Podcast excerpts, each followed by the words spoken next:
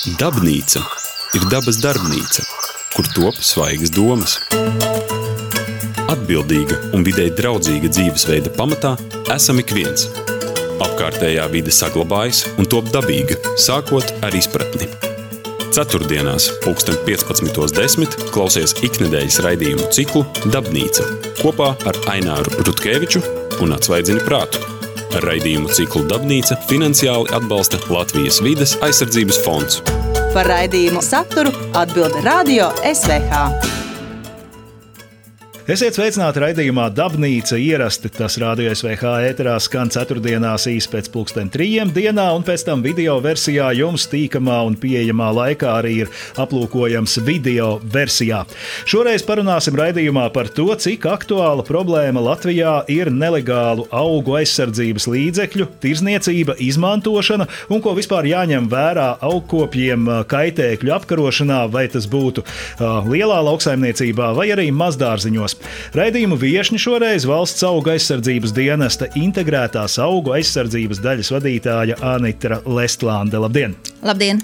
Vispirms tad uh, noformulēsim, cik aktuāla vispār šī problēma ir Latvijā nelegālu augu uh, kaitēkļu apkarošanas līdzekļu tirzniecība un lietošana.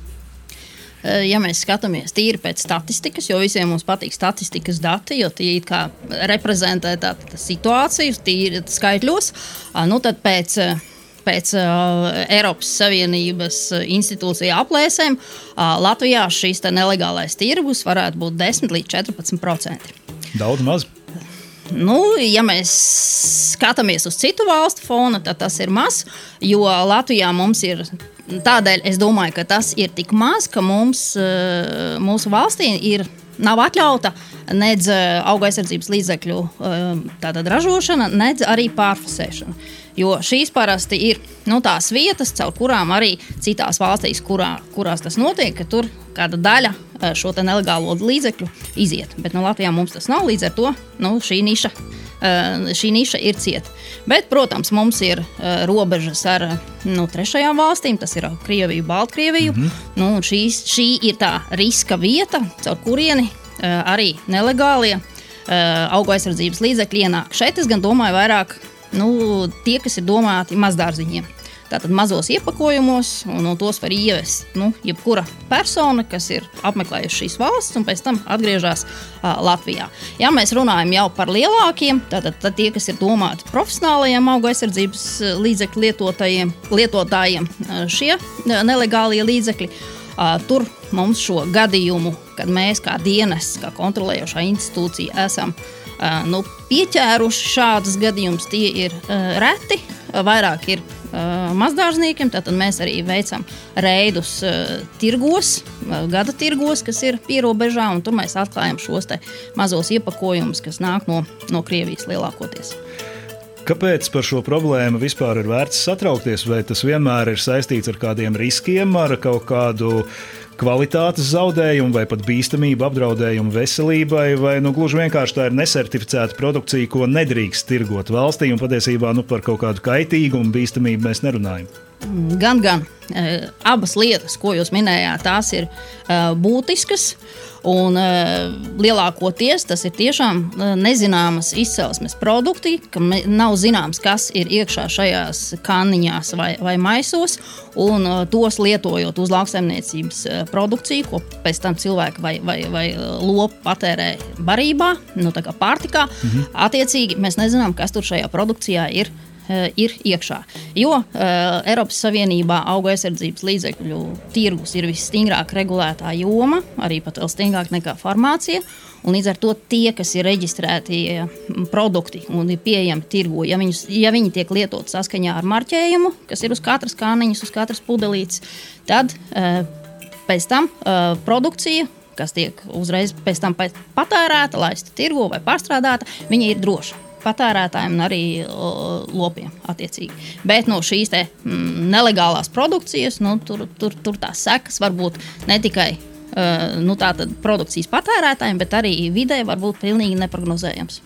Bet izkontrolēt, es tā saprotu, var jau tikai tad, kad tiek izplatīta šī produkcija. Vai tas ir tirgu vai internetā, var kaut ko izķeksēt, izķert. Bet, nu, ja cilvēks pats privāti atved no Krievijas, Baltkrievijas vai no pasūta internetā kaut ko tādu un lieto savā mazdārziņā, tad tur jau dienests ir bezspēcīgs ir tā, ka mēs uh, mazdārziņus uh, speciāli nekontrolējam. Tā ir tiešām katra dārza īpašnieka atbildība, ko viņš savā mazdārziņā, kur tā tad ir gan bērni, gan mājdzīvnieki, ko viņš lieto.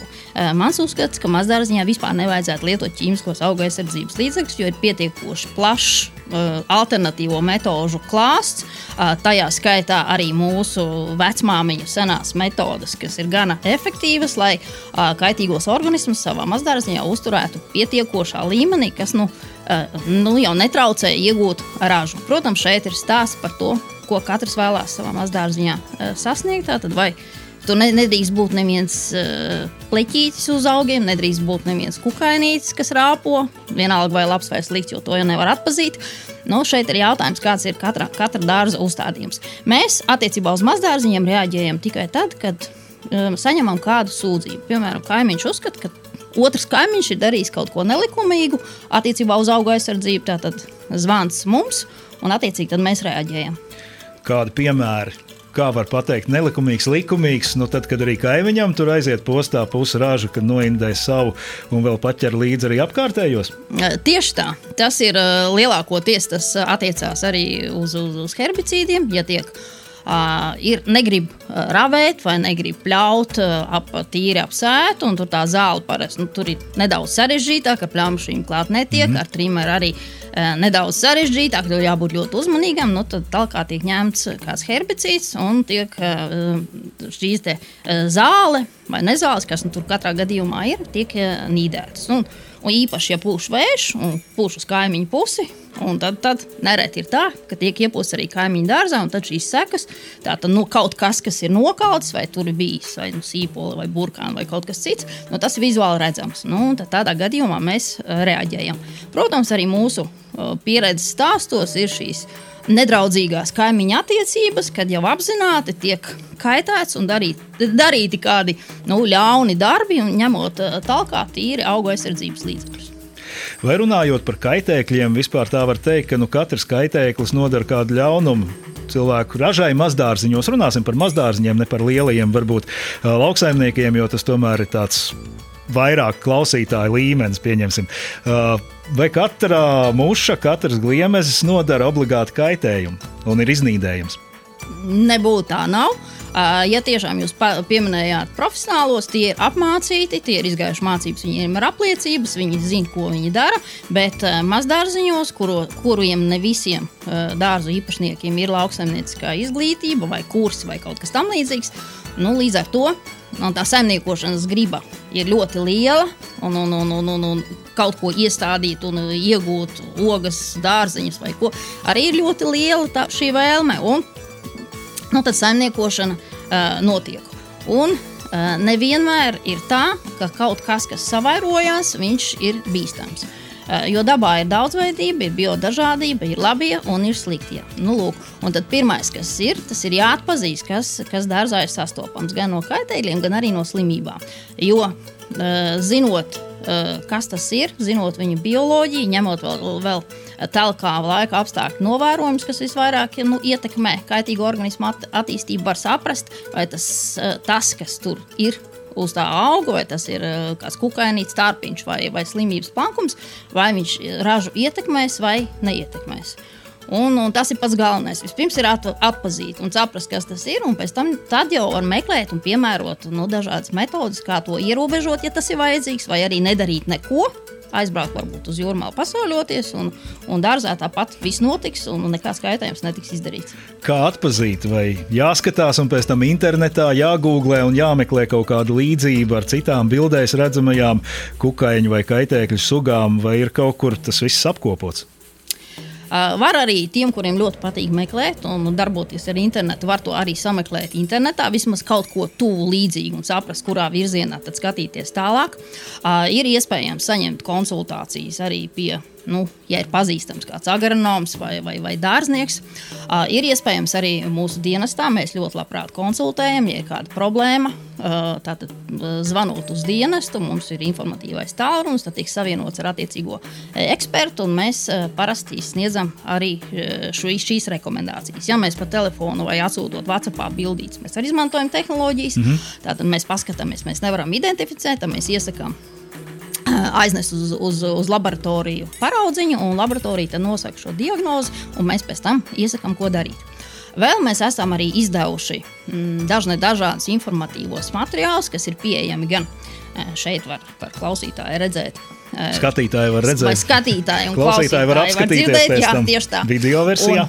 Un, un viņi ir pieejami arī mūsu tīmekļa vietnē arī PDF formātā, tātad elektroniski. Šeit ir visu kaitēkļu. Attiecīgi, katra grāmatiņa ir uh, par konkrētu kultūra augu vai konkrētu kultūra augu grupu. Un tur ir gan bildītes dažādās attīstības stadijās, gan, uh, gan arī apraksti, tā skaitā ierobežošanas metodes, kas nav ķīmiskās ierobežošanas metodes. Šo te var atrast vai nu tādā tīmekļa vietnē, vai arī apciemot kādu no mūsu nu, tātad, nodaļām. Mums arī reģionos tādas ir un šādus te bez maksas, bez maksas attiecīgi saņemt. Un viņi ir ūdens izturīgi, var arī lietainā laikā iet uz, la, uz, uz savā dārzā un mm -hmm. skatīties, kas tas ir un atpazīt, kas tas ir. Uh, vēl viens nu, mūsu dienesta veikums ir šī, šī grāmatiņa, kas ir, kas ir izdota tīri mazdārznieku auditorijai, kas es ļoti ceru, ka palīdzēs atpazīt, kas dārzā ir. Šeit ir apkopot lielākoties nu, audzētie, populārāk audzētie Mm, kultūra auga, kas ir mazdārziņā, arī ar ļoti krāsainām bildēm dažādās attīstības stadijās un arī ar visiem ieteikumiem, ko darīt, kā, kā šo visu ierobežot. Bet mans silts ieteikums ir tiešām vispirms atpazīt, kas dārzā ir sastopams. Runājot par tām metodēm, kādas izvēlās, nu, mazdārziņš, paliksim pie tiem. Mazdārziņos cilvēki nu, nereti ir dzirdēts, ka, piemēram, kaut kādus kukaiņu vai blakšu vai blusu apkarošanas līdzekļus arī liek lietā uz nebēdu, tur kobras un visu kaut ko tādu. Tie fakti tiešām ir vai tās ir tikai tādas leģendas? Diemžēl man jāsaka, ka tās nav leģendas. Es labprāt gribētu, lai tās tādas būtu, bet diemžēl tie ir fakti. Un vēl aizvien eh, ļoti populāri ir ieteikt šos dažādos, Facebookā dažādos dārzku, dārznieku fórumos, kas ir jo arī tiem mēs sekojam. Un, un tad, kad patiešām nu, jau jūtam, ka kad nu, ir par traku, tad mēs arī nu, iejaucamies tīri ar saviem komentāriem un uh, ieliekot linku, kur var atrast informāciju par šo. Jo nu, tiešām dārzā uz, uz saviem augiem, īpaši tos, ko pēc tam patērē pārtikā, nu, nevajadzētu lietot nec eh, kobru, nec arī neostomazānu, kas ir eh, blusu līdzeklis, jo viņi tam nav paredzēti. Katram šim preparātam ir paredzēts savs lietojums, un ja viņi lieto tur, kur tas eh, nav paredzēts un, un nav reģistrēts, attiecīgi atkal sekas var būt neprognozējamas. Ja tā nebūs saindēšanās akūta tūlītēji, tad sekas var būt ilgtermiņā. Kā nu, kā kronisks kaut kāds veselības traucējums, un varbūt pēc tam tas cilvēks nemaz neatcerēsies, ka kaut kādus gadus atpakaļ, nu, lūk, tās divas sezonas pēc kārtas, es šo preparātu lietoju saviem, piemēram, uz kapustiem. Bet viņš paliek pēc tam tajos augļos, un tā īņķa saglabājās, Jā. un pēc tam cilvēks viņu uzņēma uzturā. Tieši tā, un, nu, protams, tas eh, šeit ir jautājums, cik daudz uzņem, jo nu, kāpos arī var būt, lai, lai būtu kaut kādas sekas, būtu jāpērk ļoti, ļoti daudz, un cik mēs vienā reizē apēdam, tie ir grami. Un līdz ar to tas akūtais, akūtā reakcija nebūs uzreiz manām. Bet uh, nevien, nav jau šādi pētījumi veikti, kas, kas notiek ar, ar blusu līdzekli, ja viņu lieto, uh, nu, lieto uz pārtikā izmantojamiem augiem. Nu, neviens neiedomājas, ka tādu pētījumu būtu jāveic loģiski. Nu, līdz ar to nu, nevar paredzēt, kādas sekas būs. Kā ar tiem nekaitīgajiem it kā tautas līdzekļiem, piemēram, sūkalām, ziepjūdeni vai Coca-Cola, kas arī dzirdēts, ar to labi var, pret laputīm varot cīnīties. Šiem līdzekļiem nav nekāda vaina. Ja, ja mūsu omīts ar tiem cīnījās, piemēram, ar jūsu pieminētajām sūkalām pret, pret īstajām miltrasām, atzīšos godīgi, pagājušo nedēļu arī ar savām begonijām uz miltras cīnījos ar sūkalām. Un, palīdz! Un, palīdz, un tiešām palīdz. Un arī palīdz Coca-Cola, un palīdz uh, cukurūdens, un arī ziepjūdens. Bet, attiecīgi, ja mēs runājam par šiem sald, saldajiem līdzekļiem, tad ir tur tās maziņš knifiņš jāatcerās, ka pēc uh, dienas vēlam šos augus uh, noskalot, jo cukurūdens aiz, aizvēr ciet lapām atvārsnīcu un lapas nevarēs palpot. Bet kā līdzeklis pret laputīm, viņš ir pietiekoši efektīvs. Kā vispār ir šo vasaru ar kaitēkļiem, dažādiem augu kaitēkļiem savairojušies, un kāda laikapstākļi viņiem ir nepieciešami? Nu, piemēram, knīši ļoti, tur skaidrs, silta ziema, mitrs pavasaris, nu un tad mm. viņi ir tā, ka mākonis apkārt, bet kā ar šiem? Šos kaitēkļus arī slimības ma mazāk ietekmē laika apstākļi. Tur vajadzīgs ir mērena temperatūra un, un, un mitrums, bet kaitēkļus ļoti ietekmē laika apstākļi, pieminētā ziema un jo īpaši Eh, pavasaris. Un eh, šogad bija atkal netipiski laika apstākļi. Es nevaru teikt, ka gads, nu, gads ir līdzīgs ar gadu. Nē, manā mm -hmm. pieredzē, il, ilgadīgajā, jāsaka, eh, gadi ir ļoti atšķirīgi. Un, un katru uh, gadu ir atkal pārsteigumi, ka man kā agronomam tas, protams, ir ļoti patīkami, jo kaut kas jauns ir. Un šogad to mēs varējām just, ka tagad jūnijā, kad iestājās karstie laika apstākļi, likās, ka ārprāts ir kāda apakalipse un visur ir kaitēkļi. Ir gan tīkla kodas, gan laputi noticis un viss ir slikti un dārzu sēd nost. Un šeit ir mazliet jā, jāizanalizē, kādēļ tas, tā, tas tā bija. Jo kopumā, ja mēs skatāmies, nekas jau vairāk nav kā citus gadus. Bet atkal, eh, maisa, kas bija ļoti augsts, nepatīkams mums kā cilvēkiem, arī kaitēkļiem, eh, viņus attīstība attiecīgi sabremzēja. Un viņi tas, ka tur tās eh, dažas aprīļa beigu dienas viņus kā, it kā izsauc no ziemošanas vietām, viņi tur sāka tādu būs apduluši nedaudz pa tiem dārziem, nu, tā kā, tā kā staigāt, bet augstais maisa viņus piebremzēja. Citi varbūt atkal iegājas naudā, bet viņi gaidīja siltāku laiku. Un tad, kad jūnijā pavērās šis karstais, jau tāds rīktīgi foršais laiks, tad viņi visi ļoti strauji un galvenokārt vienlaicīgi visi attīstījās. Mm -hmm. Mums likās, ka viss ir bēdu iela, ja visu tulīt apēdīs. Ja tas būtu noticis normālā pavasarī pakāpeniski, mēs pat viņus īsti nepamanītu. Jo, piemēram, jau tīkla kodas, kas bija nu, pirms nedēļas, pusotras, viņām vajadzēja praktiski faktiski pēc viņa bioloģijas būt uh, māja sākumā, māja vidū. Nu, šogad tas bija jūnijā. Un uh, teiksim, tā karstā vasara arī palīdz viņiem attīstīties, kā šobrīd praktiski tropisks klimats. Viņiem uh, tas drīzāk viņiem palīdz attīstīties tādā veidā, ka viņiem ir uh, saīsināti šie attīstības cikli. Jo katram kaitēklim ir tādi ir pieaugušie īpatņi. Viņi nu, pavasarī sagaida, nedaudz pabarojās, papriecājās, izdēja, izdēja oliņas, tad ir kāpurs pēc tam ir eh, kūniņa, un pēc tam iz, izauga, izlido pieaugušais īpatnis. Un šobrīd viss šis ir ļoti saīsinājies, šī visa perioda, kas nozīmē, ka tagad lielākā daļa kaitēkļu, ko mēs vēl pirms divām nedēļām ļoti aktīvi redzējām, gan uz krūmiem, gan uz kokiem, viņi lielāk, lielākā daļa jau ir aizgājuši, iekūņojušies. Mēs viņus mm. vairs neredzam. Ja paskatītos tās līgstas, kas ir krūmos vēl palikušas, uh, patītu vaļā tos tīmeklīšus, viņi ir tukši. Jo kaitēkļi visi ir jau iekūņojušies, un viņi jau ir aizgājuši uz, uz gandrīz var teikt. Uz, mēs viņus vairs nepamanīsim. Šogad nu, tā būtiski, ka viņi kaut ko varētu kaitēt. Tā, tas cilvēkiem atkal ir labi no tā viedokļa, ka Nu, lielākā daļa, es tīri domāju, tā kā tauriņu kāpuri. Laputīm, protams, tas neskādē, jo viņiem ir vairākas paudzes sezonā. Līdz ar to mēs viņus vēl pamanīsim droši vien, kamēr būs siltais laiks un nebūs iestājies lietaināks un vēsāks laiks. Nu, tā un tās 15 minūtes ļoti ātri ir aizskrējušas. Teikšu paldies valsts augu aizsardzības dienesta integrētās auga aizsardzības nu, daļas vadītājai Janitrai Lestlandai, kā atnācāt.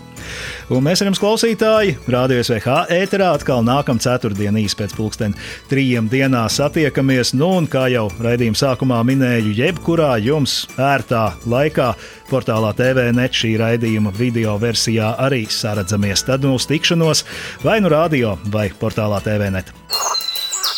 Dabnīca ir dabas darbnīca, kur top svaigas domas. Atbildīga un videi draudzīga dzīvesveida pamatā esam ik viens. Apkārtējā vide saglabājas un top dabīga, sākot ar izpratni. Ceturtdienās, 15.10. klausies ikdienas raidījumu ciklu Dabnīca kopā ar Aināru Rutkeviču un Atsvaidzini prātu.